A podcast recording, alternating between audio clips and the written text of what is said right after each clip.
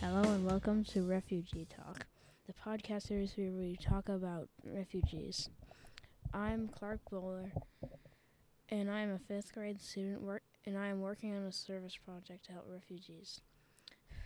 We were collecting coats and money for refugees. We also learned a lot about refugee life. In today's episode, we will be talking about refugees, why they flee their country.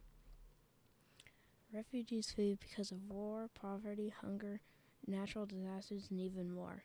For example, in Syria, millions of people have been di- displaced because of a group of teenagers who were arrested for anti government graffiti. This started protests that were violently stopped by police. This sparked civil war, causing millions to flee. When a refu- refugee reaches another country, they basically have nothing. That's why we collected coats and money and why you should collect things for them too. Just to review, we were talking about refugees and why they might flee their country. Again, I'm Clark Bowler. Thanks for listening.